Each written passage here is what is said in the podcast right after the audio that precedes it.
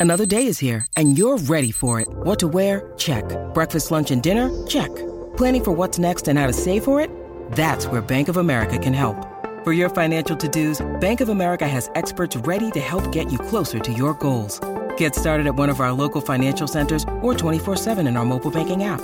Find a location near you at bankofamerica.com slash talk to us. What would you like the power to do? Mobile banking requires downloading the app and is only available for select devices. Message and data rates may apply. Bank of America and a member FDIC. This is the Royal Blue Podcast from the Liverpool Echo, giving you the inside track on all the big talking points from Goodison Park. Hello, everybody, and welcome back to the Royal Blue Podcast in association with SportPesa. I'm Phil Kirkbride, and today, today joined by Adam Jones and Sam Carroll as we chew the fat on all the major issues at Everton from this week and look ahead to Saturday's trip to Bournemouth. Um, we're going to go straight into it, dive straight into it. Um, Sam, Marco Silva said to us yesterday, and I think we put it out this morning, didn't we? That Everton now have three captains. Is that crazy? Is that smart? Is that just a is that football moving forward, or is this something you can't get your head around?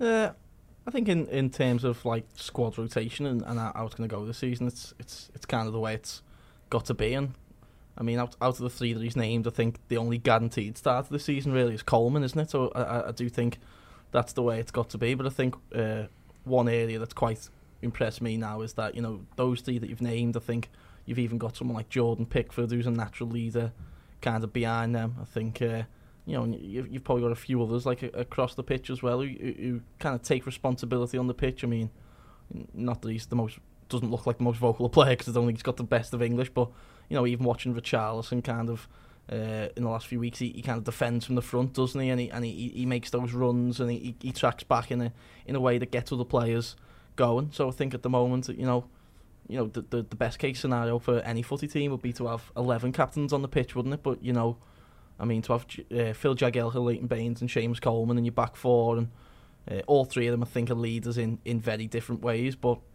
it's very good to have.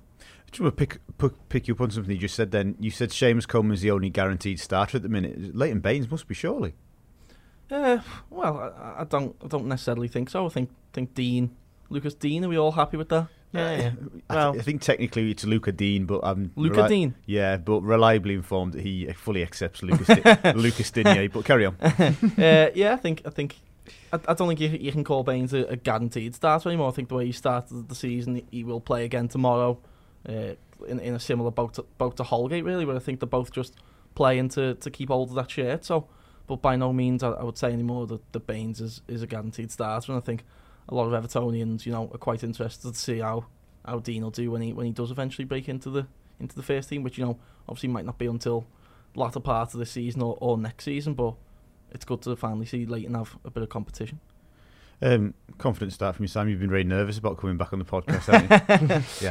yeah. Moving on. Uh, Adam, Arsenal have five captains. Unai Emery is, is, is named five captains. Uh, Koscielny is his main one. He's got four supporting skippers. Um, are you in favour of this? I think it's a very continental thing, isn't it? Like we were we were discussing this a little bit in the office yesterday, weren't we? And we were saying that it's very English kind of concept to just have one one person as your main captain and then maybe have a vice captain and then that's it. And I think Everton have maybe struggled with that over the last few years. I think we've really not had as many leaders on the pitch as we really should have had. Now I think Seamus Coleman has really grown into his role as a sort of a leader and a couple of years ago he was made international captain, wasn't he, after Robbie Keane retired. So I think it's really nice to see him progressing into this really big, strong character, not just on the pitch but off the pitch as well. I think he leads by example when he's on the pitch, and he's a really good role model off the pitch as well. And I think it's really good for us to have so many players now. We've got Coleman, Jagielka, and Baines, as Marco said, that are, I think fit into that mould quite well. And you know, I, I, think it's probably a move in the right direction to have probably as many captains as we possibly can. You know, like Sam said, probably the best case scenario is for you to have 11 players on the pitch who are capable of, you know, leading by example and dragging everyone else through. But yeah, I think I think it's definitely a step in the right direction for us. It's about it's about character and, and personalities, isn't it? You go back to our best ever Premier League season in terms of where we finished when we finished fourth in 04, 05, and you think about some of the players, were- you know, and I Mm. think it's quite similar now. You know, you've, your Nigel Martyn, your Tony Hibbert, your David Weir, Tim Cahill for the first half of the season, Thomas Gravesen.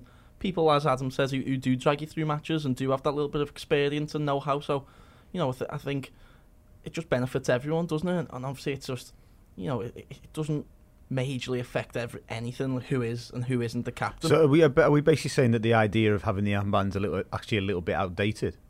Do you think, or do you still think it carries um, a symbolism that's important, and and in that one person is at the end of things, the the person that the rest of the team will look to in the toughest moments, maybe. Yeah, well, I wouldn't say it's worthless. Like I think maybe looking on the international stage, I think Brazil are probably the worst case scenario of this. I think they like change their captain every game. I seem to notice in the World Cup, like they they just had so many people leading out the team, and I think when you when you've got that, as as you say, you're looking sometimes for the you know your main focal point on the pitch, someone who you can always rely on, and I think maybe changing your captaincy every game like they do is not not the way it should be done. But I think having as many captains as possible is just still definitely ma- of major benefit to Everton. And I think Seamus Coleman, especially now being given that the armband, I think it's very symbolic for him. Like as he's shown on the international stage, he really he's really proud of it, isn't he? And he really lives up to it. And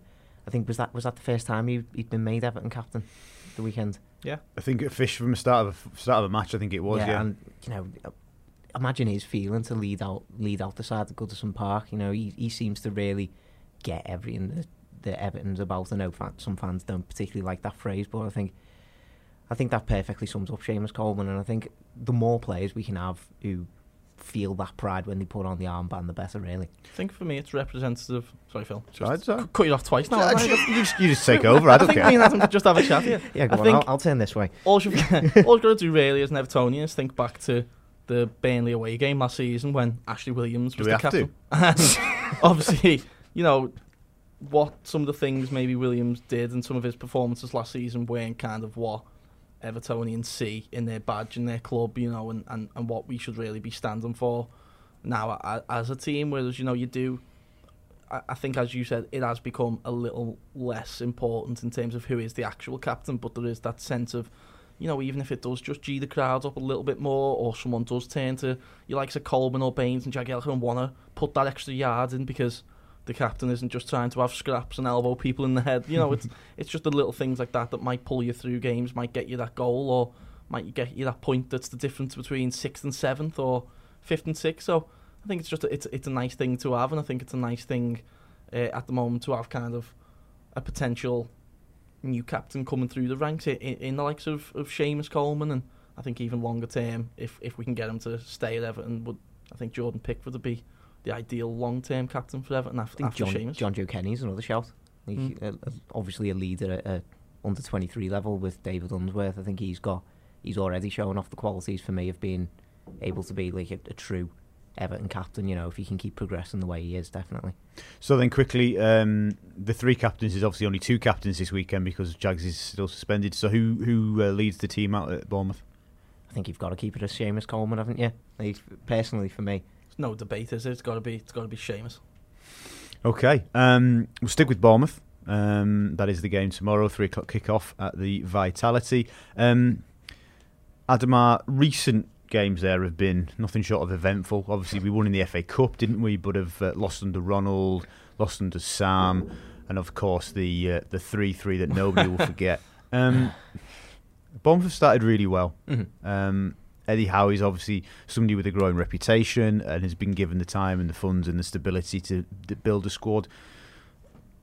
In the in the block of five games, how how concerned were you in the opening five games where this about this game? In terms, because everybody we were talking about Wolves, weren't we, and how difficult that was going to be, and it did prove a tricky game.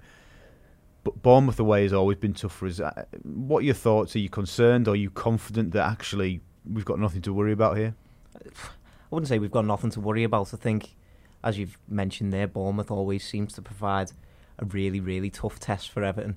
And I think uh, probably the game against them last season was like where we just started to see that little bit of a falter in the festive period, wasn't it? Came a couple of days after the uh, the draw at West Brom, Hmm. and uh, yeah, fal- faltered again. Obviously, we've had that mad three three Uh, got beat 1 0 with that quite brilliant Stanislas goal, wasn't it? Yes, as, yeah, well. yeah. I think we've only beat them in the cup since they've come up. So like, they always seem to create this such a small stadium. They Mm. can create such a unique atmosphere for themselves that you don't really get to see in the Premier League a lot. And I think even that will cause quite a few problems for Everton. And obviously, as you've already said there, they've come in with amazing confidence. You know, coming back to win against West Ham. I know they've not started the season particularly well themselves, but that gives you a confidence boost anyway, doesn't it? I think West West Ham maybe got a bit complacent when they took the lead against them. So Everton just can't can't let that happen. You know, we think we started well against Southampton, but probably let them back into the game a bit more than we really should have. And I think that should serve as a warning. Really, we like we can't take anyone for granted, especially coming into with Marco Silva coming into his the start of his reign. You know, we've still got a lot to learn about the way he plays. He's still got a lot to learn about the way his players fit into his system. Obviously, he's got a big change to make in midfield with Morgan Schneiderlin having to drop out. So I think there are factors there which will mean that Everton will have to put in a lot of hard work to to get a result out of this one. Sam, uh, Adam mentioned Morgan Schneiderlin then. It's not something that we'd ever have asked on this podcast last season, but are you concerned that we will not have Schneiderlin in midfield? Yeah, I think definitely in, in an away game as well because uh, when he is on top of his game, I think he has a calm and presence in midfield. He's a he's an experienced head. He's someone who, again, when he's when he's playing as he showed at the beginning of this season and, and, and not last season, he can get on the ball and he can kind of just settle things down and kind of you know create his own rhythm almost. I think that was something that you know was happening in the Southampton game, wasn't it? I think that we definitely a lot of people, yourselves included, pointed out that was missing a little bit uh, when he went off the pitch, and you just think that you know whoever replaces him, I think the only two candidates really would be Tom Davies or Bernard. If he got the nod, would that be no one else? Would you play Bernard And, uh, Holden? Except that's what I mean. So You'd have to drop Sigurdsson I mean, back, I it's- presume. it's hundred percent almost going to be Tom Davies, isn't it? Be I think a lot of Evertonians would be very surprised for it to not be Tom, and I think Tom's really got to do now what he what he done against Southampton. I think I seen a statistic earlier that uh, he was they had the best pass completion rate of anyone on the pitch apart from Schneiderlin.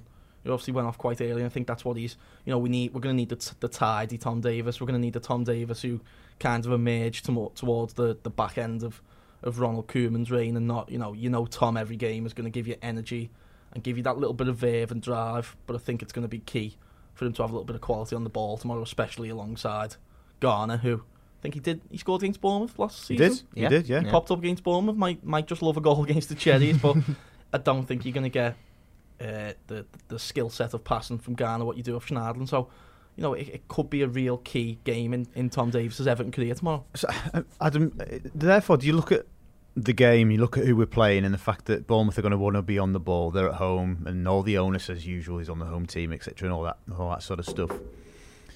Bearing in mind that Marco Silva, I asked him directly in the summer, will we be a counter-attacking team under you? And he said, no. The expectations at Everton are much higher. You have to be on the ball and creative, etc., etc. Is this actually though going to be a day when counter-attack probably will be our strongest weapon? Uh, do you know what? Yeah, I'd, I'd, I'd probably argue that it probably is the case. I think against Southampton, probably the most one of the most promising things that we saw, and that this was apparent throughout the match. It wasn't just in the first half. Was how well the front four were linking up with each other. Mm. Obviously, Cenk Tosun didn't get himself on the score sheet and hasn't yet this season, but I think his hold up play so far this season has been exemplary. The way he's managed to bring in Richarlison and Walcott into the game. Sigurdsson, obviously, we know about the hard work rate he's put in, but his set piece deliveries, especially, have been very good. I think so far this season. And then we've spoke a lot about Richarlison. You know, the amount of direct pace that he can bring, and obviously it's the same for Walcott. So I think if if those front four are really performing well, I think we can just one touch pass our way through Bournemouth almost. Sam, one touch pass our way through Bournemouth. I can, I can hear them getting angry on the south coast already. you will not do that. I'm confident Bournemouth got into fence. but yeah, I, I I just think we should be com- we should be confident Yeah. in the front four that we that we've got here. And you know, as Sam said there, if T- if Tom Davies can come in and put in an, an assured performance, and I think Marco Silva's system obviously suits him a lot better than both Ronald Koeman's and Sam Allardyce's. I think there was a lot of times last season when Tom Davies was asked to do a bit too much defensively, and it, it just doesn't really It's not really his game, is no, it? it doesn't. It doesn't really suit him, and I think he was speaking to the official site yesterday about how he's now become this box to box sort of midfielder under Right, Koeman yeah, and, uh, uh, under Silva, sorry, and uh, it's it suits him so much better, and I definitely agree with that. So hopefully we'll see the best out of Tom Davies. He's a, fr- he's a front foot player, isn't he? oh, absolutely. You'd you'd rather see him at the edge of the opposition box rather than at the edge of our own box. Yeah. So, yeah, I'm I'm hoping he can just slot in well, and then hopefully he can provide that good link between defence and attack, which we're going to need. Like, it might not be counter-attacking football, but I think it's got to be fast, Mm. direct football, if nothing else. Yeah. Um, Sam, you mentioned Bernard. Um, he's in contention. We, you know, it's. I think Marco's making a decision today. Probably, probably is taking it this morning about whether he'd be involved. Have uh, is, do you think that is- uh, patience is the key? Do you think Marco's right to be patient, or do you think actually, if he's training with the first team, just get him in the squad and give him 20 minutes at Bournemouth and just chuck him in and, and make him acclimatise that way, or or is Marco right to be patient and, and, and wait till he's 100%? I think he's right to be patient. I think you're probably the best example we can do, although obviously in different circumstances. Probably Bolasie last season, wasn't it? We were we were crying out for someone with a bit of directness, with a bit of pace, and now maybe when you look on how Bolasie's career's kind of sputtered to to an end at Everton, you maybe think it was it was a little bit too much. You know, I think you, could almost see the rustiness in Bolasie, couldn't you? I think it got the worst I seen him was probably the derby at Goodison last season, and I think the thing is the the difference now is that we're not crying out for someone, are we? I think those front four have really clicked from what we've seen in the opening two games. They're playing some good football together. Adams predicting they're going to one touch through the Bournemouth defence. So you know, but Bernardo I, c- I could, could. see, I could see the Bournemouth Echo now turning that round for the morning. Bern- Bernardo will probably come in and ruin it with two touches. Yeah, You yeah. know, he's, he's not. He's don't not want on. to see de- that. he's Yeah, not don't want any of that. He's not on Come that on. wavelength. yet. Let's not dally on the ball here. So you know, I don't know. Maybe on the bench for, for now, but th- there's absolutely no reason to rush him. And I, I think the most interesting thing, I think uh, it was it was Rats that said it wasn't in, in his column this week. Where where does he even fit in at the moment? I don't think. Uh, Go on, go on then. Answer the question. Where does he fit in? Our keeper's not much good, is he? Can he play goal? I think, I think Bernard's a bit small. I think the Premier League's been crying out for a five foot four goalkeeper. yeah, yeah, yeah. Uh, to, Rene Higuita's return. yeah. to be honest, I, I, I genuinely love love to see where everyone does think he fits in because I genuinely, at the moment, can only put him on the bench. I cannot see where he fits in in that front four. I really like that front four and the way they're playing. And I think Schneiderlin and, and Gueye have started the season well enough that they deserve to play there. And I don't think he's played many games in that kind of deeper position, has he? I think he has. He, Mm. he has on occasion. I Mm. think you're right. He I has don't filled think he has. Um, I think he's predominantly played left wing in Yeah. four two three one or behind the striker. Uh, do you have any opinion where you think Bernard could fit in? Who I could he, who could he muscle out the team to get in the eleven? I think the best way he'd fit in is probably when you're playing a home game against, you know, someone someone who you'd expecting to beat. He's going to park the bus basically. Yeah, then I think you play. City, I thi- City at home. Yeah, I think- he'll park the bus. you could one touch pass through them. they uh, they just edited that section out of the uh, documentary on Amazon Prime, didn't they? Pep, Pep talking about parking the bus. It's, it's in there. Pep talking about Rooney's pace around the back. Yeah, yeah.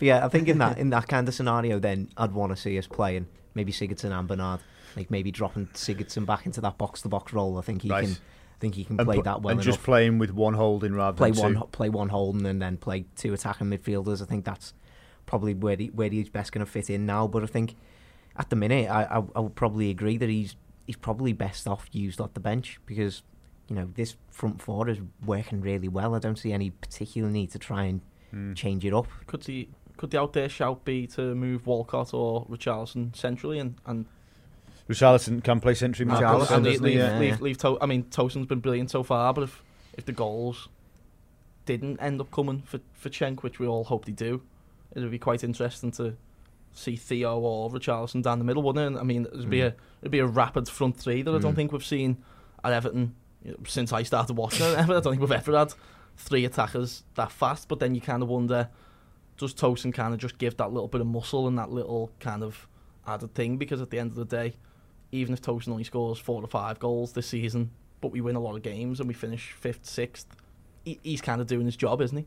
I think at the Mm. end of the day, it's a really nice discussion to be having because you you look last season and you could probably pick out the majority of our starting 11s and none of them were particularly exciting. But now you've got you need, even even looking back, like when Yerry Mina's fit, when Andre Gomes is fit, you know, you've got decisions to make in central midfield, central defence. We're already talking about left back as well. I was I asked Marco this the other day, and and naturally the way Marco is, he was he was seeing it as something that he wanted and was happy to take it on. But there's going to be a period where people aren't going to be happy. Mm. Like players, I mean, sorry, players aren't going to be happy because you can have good, genuinely good players sat on the bench. Lookman's fuming already. well, yeah, obviously, Look, Lookman aside, we know is, is is unhappy, but I'm talking about, you know, we talk about Bernard there. Then, Yeah. you know, when Yerry Mina is fit and Yeah. Zouma, he's, he hasn't come, he hasn't come on loan to sit on the bench. Mm. And then Michael Keane's been playing well. Holgate's been playing well. So, you know, how's how how do you cope with that?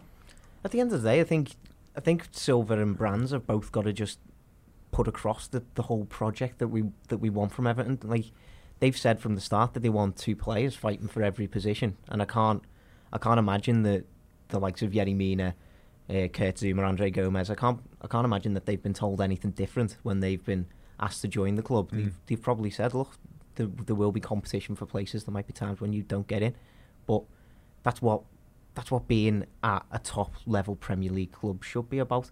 You know, because you've got I know I know I'm going to the extreme here, but you've got Man City. Like, look at the quality players that they've got on the bench. It's ridiculous. Exactly, and you know, it, it probably does get to the point where some of them aren't happy. You know, Mm. you've got maybe the likes of Bernardo Silva probably doesn't start every game. You know, new summer signing Riyad Mahrez. I don't think he's Sane's he's on the bench, it. isn't he? Sane's on the bench exactly, and It's insane.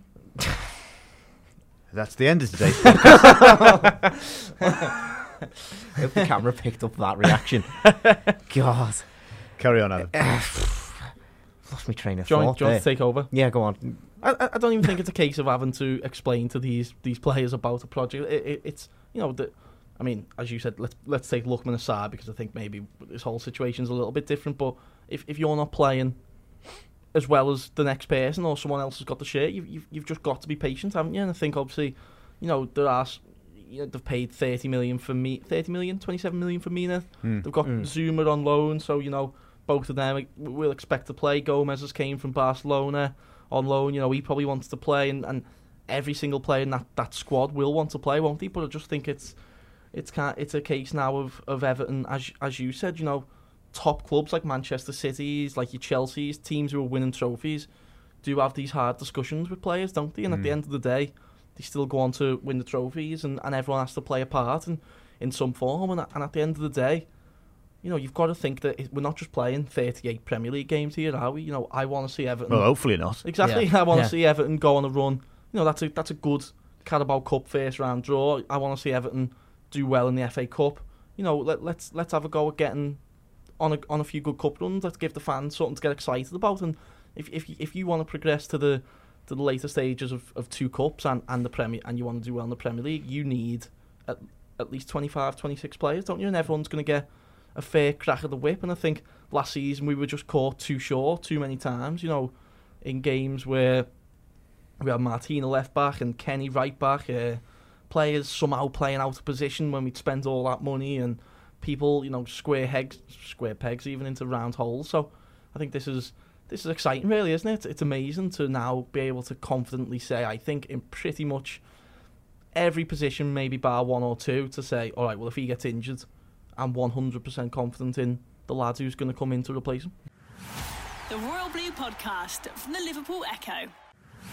The Royal Blue Podcast from the Liverpool Echo. So what happens then? Adam neatly, Sam, un, uh, unsuspectingly, has neatly segued into what I want to talk about now. Um, what happens when Theo Walcott gets injured, Mm. and as expected, Yannick Bolasie has gone to Aston Villa on loan? Mhm. What what do we do? It's Lookman, isn't it? It's got to. It's got to be. Is he not the left? Is he not left? Can he play right wing properly? Is he not more of a left winger? I think it's interchangeable now, isn't it? Like your I'd- I'd like and to- your I'd Bernard. like People aren't so. just left and right wingers anymore, I wouldn't say. I'd, I'd like to think so, and I'd, to be honest, I'd like to think we've got such a fluid front three now that any of them can play anywhere across across that front line. So yeah, I'd, I'd quite I'd quite like to see look like if it if it if it comes down to it, maybe put Lookman on the left and Richarlison on the right. You know, he's got probably a bit more Premier League experience. Like he, I think he could absolutely do a job on the right. I think he could do a job anywhere. To be honest, whack him in goal, he'll he'll do a, he'll do a job. But Yeah, I think Adam, Ademola Lookman's a solid backup, and then obviously if you're going to move Richarlison over to the right, you've got Bernard who can now slot in on the left, and and I think it's promising as Sam's saying. You've, we've we've got some real real options in this squad now, and I think it's really nice to be out to be able to have these discussions, especially after what we had to go through last season. The only player I worry about losing, and I don't know if it's the same for you two, is, is Gueye. I think the times he was out last season, there's there's no other player in the Premier League aside from Kante. Really, I, I think like Idrissa Gueye and what Idrissa Gueye kind of offers to Everton in terms of the ground he covers, and you know maybe until we see Andre Gomes, it'll be a little bit different. But I think I'm confident of losing most players in the squad right now, apart from Idrissa Gueye and, and Jordan Pickford. I think it's really hard to come up with a, a player of Gueye's sort of quality and attributes, does, isn't though, isn't yeah. it? Like I think I think if you're a Chelsea fan, you're saying the same. You know, if Kante gets injured, then who, who do they bring in? Who's going to do all the things that he does? I just think I just it's for a think... specific system, though, isn't it? You know what I mean? Like, would you be confident going into maybe Manchester United, Manchester City away, kind of Gomes, Schneiderlin, I think that, Sigurdsson. I think that's the point where you've got to you've got to realise that you've got different profiles of players in that position. So you've you've got to have some sort of plan B, C, D system yeah. to be able to be able to combat. You know, when a player gets injured, and we have to but maybe go to Old Trafford with a midfield of let's say Andre Gomes and Morgan Schneiderlin, for example. I think yeah. you've, you've got to have some sort of contingency plan in place because otherwise, why are you bringing these players into the squad? Yeah. Silva, of course, labelled uh, Gana Gueye's performance on Saturday uh, against Southampton as amazing. Um, but I imagine, like the rest of us, he wanted to throttle him when he kicked that free kick straight to Southampton in injury time. um, moving on, though. Um, Monday night, the under 23s uh, continued their unbeaten start to the new Premier League 2 season uh, following a nil nil draw with Chelsea. They beat Leicester City 1 0. Sam, uh, you were there. Um, generally, your thoughts on, on, on their performance? Uh, the game on a whole, not the best under 23 game we've both ever watched, I don't think. Um, but there's some genuinely good players in there, and, and there's a lot of lads with, with futures that kind of needs resolving, really, isn't there? You know, I think, uh, you know, some of the older lads in defence, I think there's definitely players in there. You've got Galloway, Brown, and Pennington. I thought the goalkeeper, Virginia, very good. I think Joe Williams impressed us both in the definitely in the second half, and now he's moved on to Bolton. I think it's a it's a really really interesting time for those lads, just as much as some of the first team. I think all three of us have, have tracked the under 23s now over a, a pretty long period of time, and we've watched people like Anthony Evans, Harry Charsley now grow into grow into men, isn't it? Really, from from when I, and a few others from when I started watching them. So, uh, I think there's you know it's it's definitely good to, to get down there and watch them and, and, and have a look what what is coming through. But I think the ones for for me this season I'll be keeping my eye on probably Fraser Hornby and Anthony Evans. I think towards the latter end, obviously Anthony picked up that injury, but it was very good at the start of the season. I think Fraser started kind of getting into it towards the end of the campaign. It'll be interesting to see kind of what they do and, and what the plan from the club is for them too. Um, as Sam mentioned, uh, Brendan Galloway and Tyus Brown, and I think the plan had been at the start of the summer, certainly from their point of view, was to try and find another loan. Mm-hmm. Um, as we sit here and record this podcast, is uh, basically a week, just you know, a week and a few hours left. Do you think that the best thing for them actually could be to stay at Everton until January? Um, play every week, keep fit, it's in, regain in, their confidence. It's interesting. My instinct is that probably a loan is best, but now that I think about it, I think I think you you you could be right there. I think, as you say, stay staying at Everton, being able to play. I know it's not a, a first team level, the under twenty threes, but it's not exactly easy either, is it? Really, you know, I think they'll they'll have some hard work playing with the under 23s. David Unsworth is obviously a fantastic coach, and he's proven that with a lot of Everton youngsters so far. And I think potentially the chance to work closely with him for even even a few months could be massively beneficial. Like especially Galloway with the troubles that he's had on loan over the last few over the last couple of years. I think if he was to go out on loan again, he'd need some big assurances that you know he was going to be given mm. given the chance. Uh, Brown, and I think, is a bit different. I think he got quite a few opportunities at Sunderland last season, and I've heard some quite good reports from him in, in a few games. So maybe if he can find another loan to maybe another championship club, I think that might suit him well to, you know, get as much first team football under his belt as he can. But for Galloway, I think it might be a little bit different. You know, as you say, staying at Everton for a few months, get that confidence back up, rather than sitting on the bench for a Championship team. You know, play every week for underneath under David Unsworth, and hopefully, you know, winning a few games will really give his confidence back. Mm. Go on, Sam. Sorry, mate. Sorry, I, I agree with Adam on, in the sense of maybe Galloway and you know I think Unsworth's a good coach of putting his arm around people and maybe giving them a little bit of confidence of what they've lost. But I think my only problem now is that you know you go through that team and you think Galloway, uh, Pennington, Brown, and Charsley, Anthony Evans, Joe Williams. Uh, anyone else now who played who's had a loan? Um, Who else played? Or, or you look at lads who we've brought in from other clubs and and, and have, have played football league, have played them, and I think the problem that some of these lads have is that you know as as, as fantastic as the coach and the receiver Everton is, and you know obviously you're not playing against you're still playing against some brilliant players in under 23 level. I think once you've been out there and you've experienced, you know, Tyias Brown was played in front of a packed stadium of light, Matthew Pennington played in front of Elland Road.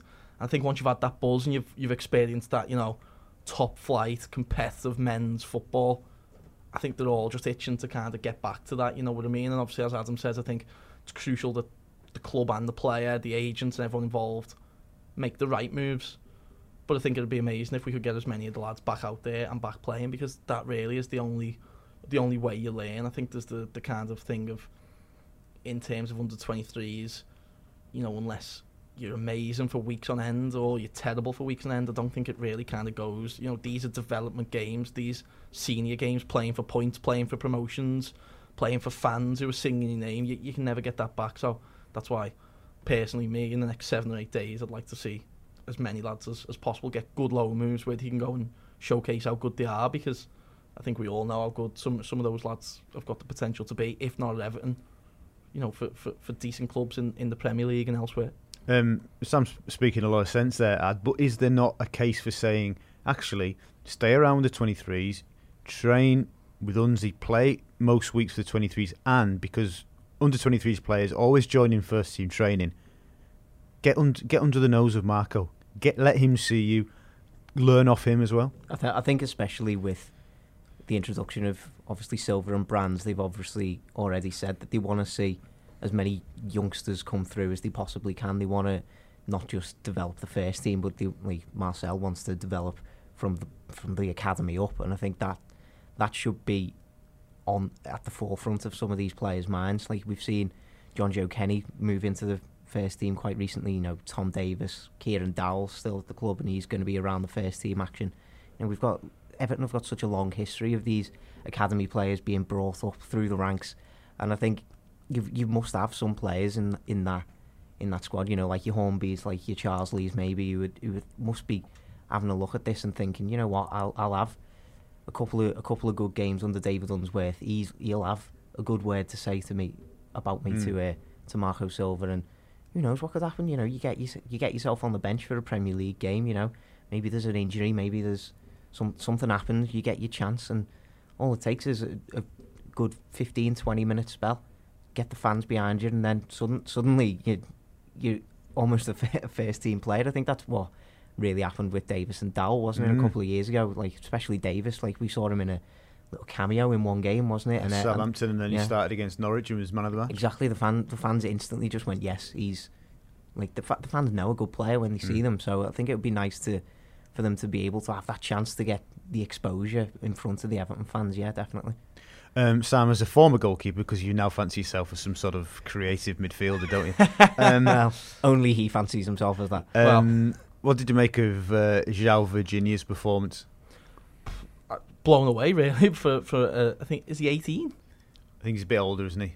I think so, but 18, I 19? think so, yeah. Uh, for for someone like that, and you know, you look at him at first, and he's you know he's he's built, you know, he's a he's a big lad, but he's he's built quite kind of like slim, and you know, he's just coming out of, of his area and collecting balls, and you know, made a few smart saves, didn't he, early on and into the second half, and I thought, I think from watching the under twenty threes over the last couple of seasons, I think he just had that little step up, that little kind of thing of you know, I think he's won the he won the Euros, didn't he, with Portugal under twenties or, or, or a, a youth team with Portugal, and you could just tell he had that little that little bit of class about him. And I think Uh, one thing that really stood out to me was that, you know people in the crowd around me were kind of like every time you know he's been brilliant that keeper and received a lot of a lot of plaudits and, and from yourself as well in the end didn't he? I think he had a real kind of striking impression on, on everyone. I think it'll be interesting really. There was a, a few eyebrows raised when we signed him but I think Marco wants three goalkeepers and on that form it wouldn't surprise me if he if he became Everton's number two. I was going to say how long how long is it until he overtakes Maarten Stekelenburg because you can only see Maarten Stekelenburg's career going one way with his age, and you Mm. can only see it going one way with Virginia with his agent. like it, it'll surely get to the point where you know we've just been talking about players proving themselves in the Mm. under twenty threes. How long is it until he's proved in, proven himself enough to be given that slot on the bench? Well, of course, Maarten signed a contract extension, didn't he, early in the summer, but kind of acknowledging that he would be there as a almost in a mentor status Mm. to Jordan, and maybe he will become that mentor to uh, Virginia as well. So that'll be interesting. Mm. Um, just before we wrap up, chaps, as we're all busy and we're trying to go to Bournemouth, and Sam, you've obviously got major plans this evening, I imagine buying a toasty maker Yeah, yeah. yeah Um, Everton released their third kit today. Uh, I think it's been widely received as I think a lot of people really like it. Um, obviously, an offshoot story that we had this morning was that Richarlison has been the most popular name that fans have been asking to get on the back of their shirts. Interestingly, Leighton Baines and Tom Davies are the most popular names for fans under the age of 16. Um, who do you have on the back of your shirt, lads? Uh, Seamus Coleman, because I think I play most like Seamus Coleman. What a And I'm not, I'm not having any arguments. Nice. that It's is a an awful shout as well, Jones, by the. I'm as good as Seamus. Well, that's no, the no, no. spread No, on no, no, tomorrow's let's ad. not-. Let's not twist me words here. Well, one That- touch. We're going to beat style Bournemouth with one touch passing, and I'm as good as Seamus Coleman. Well, Oh wow! My prediction comes from someone who, at the beginning of the 2003-4 season, got Rooney on the home kit and Radzinski on the away one.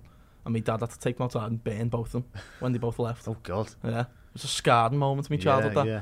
I think this season, maybe Pennington 38 or I think uh, uh, it's goalkeepers union, isn't it? It's the bright green goalie top with Pickford one on the back. no, I thought you were going to say Stekelenburg. Virginia. As you're no longer a goalkeeper, Sam, we established this at now. Uh, outfield name? Uh, well, probably because I'm as good as him, Richarlison 30. Ah, right. Okay. what about you, Phil? As a, centre, as a centre half, is it Jag 6? It'll have to be yeah. Similar, Yeah. similar. Well, he's a little bit older than me, but yeah, probably past his best as well, like me. So uh, we Can will he fizz those left-footed shots across the box though? probably. Nothing to be proud of. Uh, thank you very much, chats. Really enjoyed it. Uh, zipped through a number of issues there. Um, so myself and Adam will be heading to Bournemouth later today, ahead of the Saturday game at the Am I not- Vitality. Am I not coming? Uh, I don't think you're in our car, mate. So I don't know how you're getting there. it's a cruel rejection on here. I'm sorry to break this to you now, but you know, you just you just not wanted. So thank you very much for tuning in. Uh, we'll be back uh, starting next week as we look to uh, review the Bournemouth game and hopefully a victory, and also look to preview the Carabao Cup game with Rotherham at Goodison on Wednesday night. So uh, stay with us. Thanks very much for listening. You've been here with the Royal Blue Podcast in association with SportPesa. You've been listening to the Royal Blue podcast from the Liverpool Echo.